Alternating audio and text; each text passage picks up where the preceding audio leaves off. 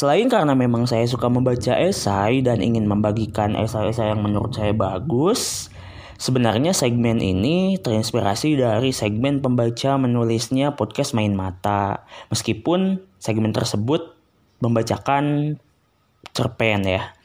Nah untuk segmen ini yang ingin saya bacakan adalah esai-esai. Untuk sekarang mungkin lebih ke esai-esai yang sudah saya baca dan saya asik dengan esai itu. Tapi ke depannya saya akan coba membuka referensi dari pendengar yang lain atau pembaca esai yang lain sehingga esainya beragam. Untuk yang pertama kali ini saya membacakan esai yang judulnya Jika Aku Menjadi Menteri Pendidikan dari Gigai Cita. Selamat mendengarkan.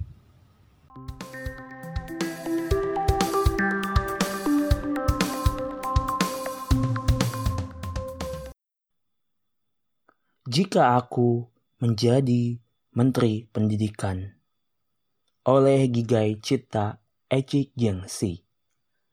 Maaf ya kalau baca kata terakhirnya salah karena itu bahasa Turki dan saya gak tahu pengucapan yang benarnya kayak gimana. Program pertukaran pelajar yang pernah saya ikuti dua tahun silam meninggalkan jejak abadi di bilik memori. Hari-hari di sekolah yang saya jalani selama satu tahun ajaran membuka pintu kesempatan untuk saya merasakan perbedaan sistem pendidikan di Italia dan di Indonesia. Pengalaman sekali seumur hidup ini sukses membuat saya mencetuskan sebuah cita-cita baru. Menteri Pendidikan Republik Indonesia. Dan setelah saya pulang ke tanah air, imajinasi posisi panglima tertinggi di sektor pendidikan formal tersebut semakin tumbuh di benak saya. Sekolah yang menyenangkan. Tatkala saya menjadi murid di sebuah SMA negeri di kota Roma, ada percik antusiasme yang membuncah sebelum saya berangkat ke sekolah.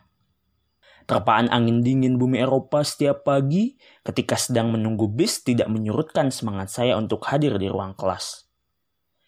Kemampuan bahasa Italia saya yang belum seberapa juga tidak menciutkan nyali saya untuk mengikuti ujian lisan maupun tulis yang sebenarnya tidak wajib.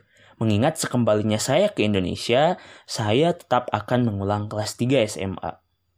Akan tetapi, mata pelajaran yang menarik serta sistem evaluasi yang bebas dari model pilihan ganda mengaburkan kendala bahasa dan cuaca yang menghadang saya. Sesuai dengan usia saya yang saat itu berumur 17 tahun, saya ditempatkan di kelas 4 Liceo Scientifico Stanislao Canizaro. Kelas 4 di sana setara dengan kelas 2 SMA di negara kita. Dan seperti yang tertulis di nama sekolah saya, saya masuk di sekolah ilmu alam.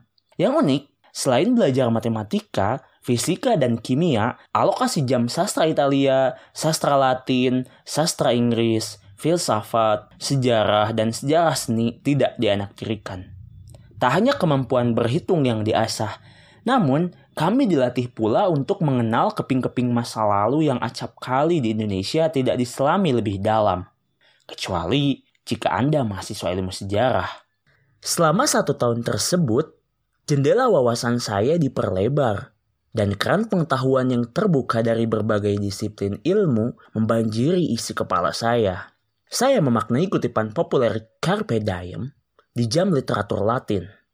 Carpe Diem yang ditulis oleh Horace yang artinya adalah seize the day mengingatkan saya untuk tidak menyia-nyiakan kesempatan hidup yang saya dapat hari ini. Lalu, di sesi literatur Italia, saya mengapresiasi fungsi moral dongeng Pinocchio dan Cinderella serta menganalisis faktor internal novel abad 17 karya Robinson Crusoe di jam literatur Inggris.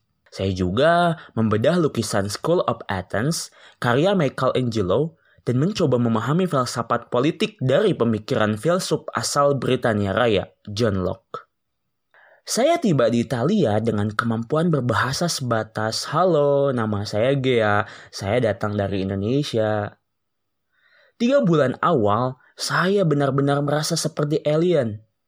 Ketika berada di kelas, Menahan kantuk adalah kegiatan utama karena saya sama sekali tidak menangkap materi pelajaran atau obrolan yang sedang mereka bicarakan. Akan tetapi, seiring berjalannya waktu, saya membuktikan sendiri keajaiban otak manusia dalam beradaptasi dengan bahasa baru. Di bulan Desember 2011, saya mulai bisa berkomunikasi dua arah dan memberanikan diri untuk mengikuti ujian literatur Italia dengan subtopik 2 Purgatorio karya Dante. Sepanjang tahun ajaran 2010-2011 itu, saya tidak pernah bertemu ujian dengan soal pilihan ganda. Yang saya hadapi adalah selembar kertas folio kosong. Saya tidak pernah menyilang jawaban. Saya merangkai jawaban. Apa yang saya dan teman-teman pahami adalah yang akan kami tuangkan dalam bentuk tulisan.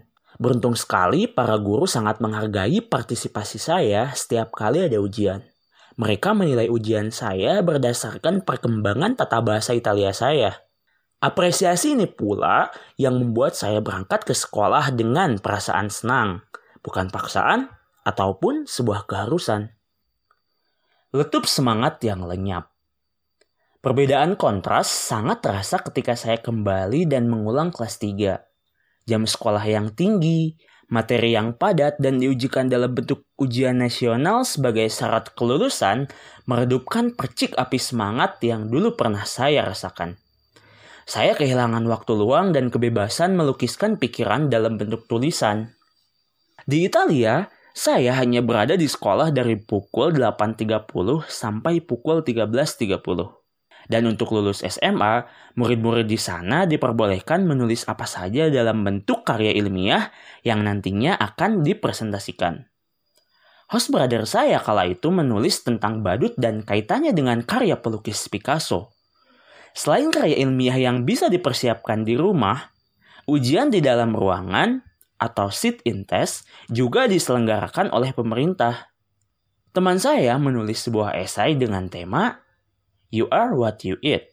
Kamu adalah apa yang kamu makan.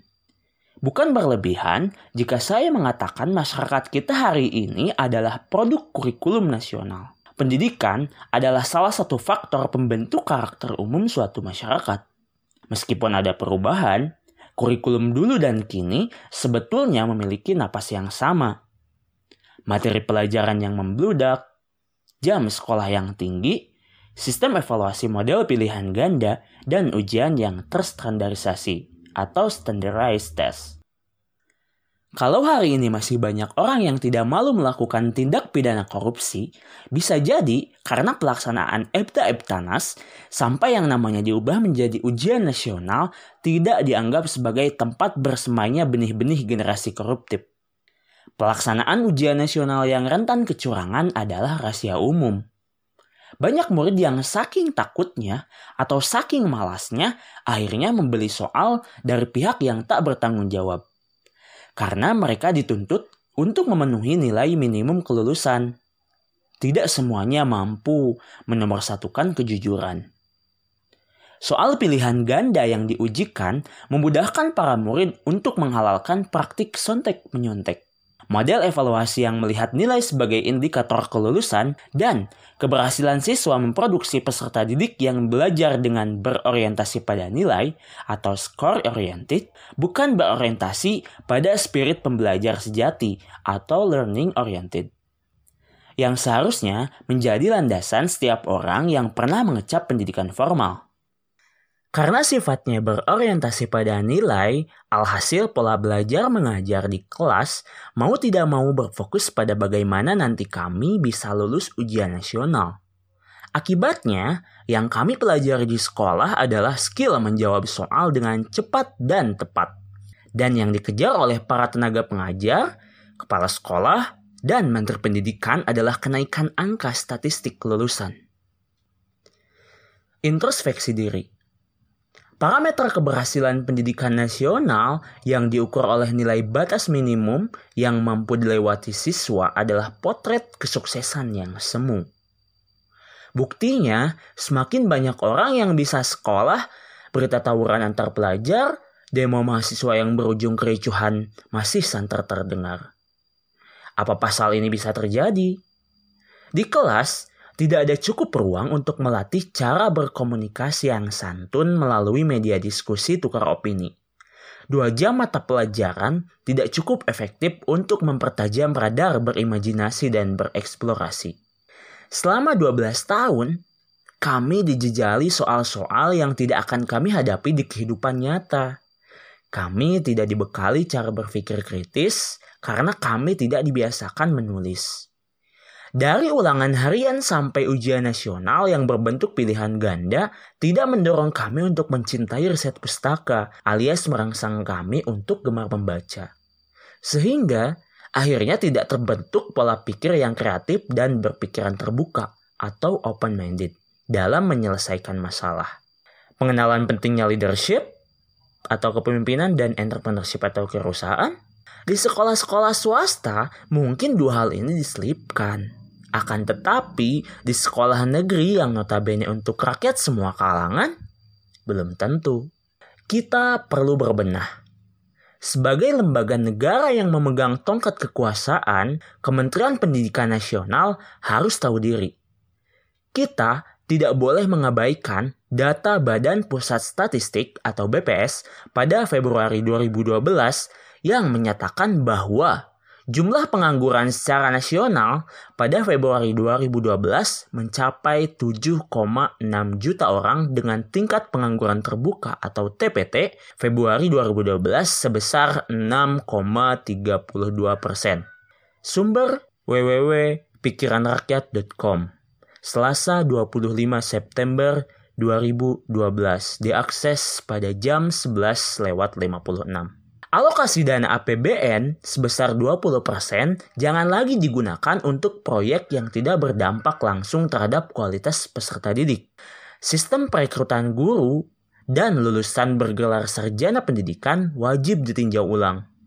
Belajar dari negara dengan sistem pendidikan terbaik di dunia, Finlandia, guru-guru di sana merupakan lulusan dengan nilai yang menduduki peringkat 1 sampai 5.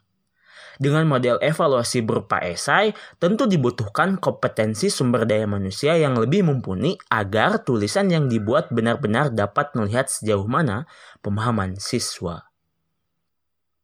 Jika aku menjadi Menteri Pendidikan, saya ingin merampingkan materi yang terlalu detail dan memotong jam sekolah yang memakan waktu lama, supaya percik api antusiasme yang pernah saya rasakan juga hadir di setiap individu.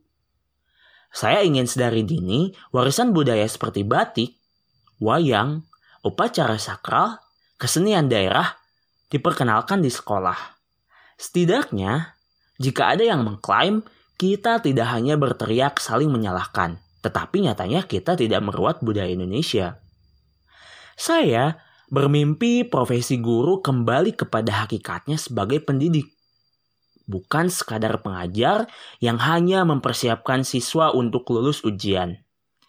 Saya ingin nadi budaya baca tulis dan rasa ingin tahu selalu berdenyut di pelosok pedesaan hingga jantung perkotaan. Saya tidak mau institusi modern mematikan potensi berpikir kritis anak-anak hanya karena tidak ada yang memicu kebiasaan berargumentasi di ruang kelas. Harapan saya pendidikan di tanah air tidak lagi menjadi ajang transfer ilmu yang menjadikan murid adalah cetak biru sang guru. Peserta didik harus mampu mentransformasi ilmu pengetahuan sehingga tujuan akhir pendidikan untuk mencetak generasi yang mampu menjawab tantangan zaman dapat tercapai. Reformasi kurikulum hanya dapat diwujudkan oleh orang nomor satu di jajaran aparatur Kementerian Pendidikan Nasional.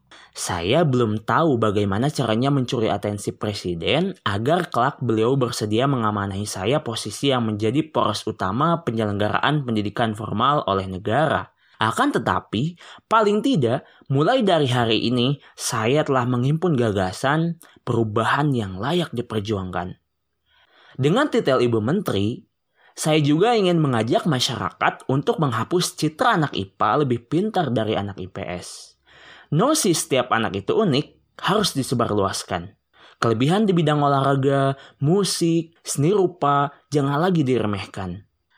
Orang tua harus diberi pencerahan bahwa nilai di atas kertas bukan ukuran absolut keberhasilan anaknya.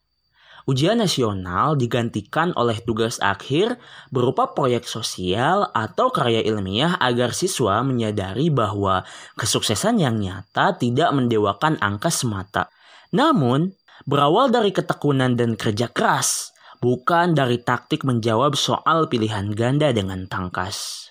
Imaji orang yang terpelajar dinilai berhasil karena pencapaiannya dalam bentuk materi, kaya raya, rumah dua, mobil merek ternama harus pelan-pelan digeser menjadi imaji individu yang keberadaannya membawa manfaat sebanyak-banyaknya bagi sekitar.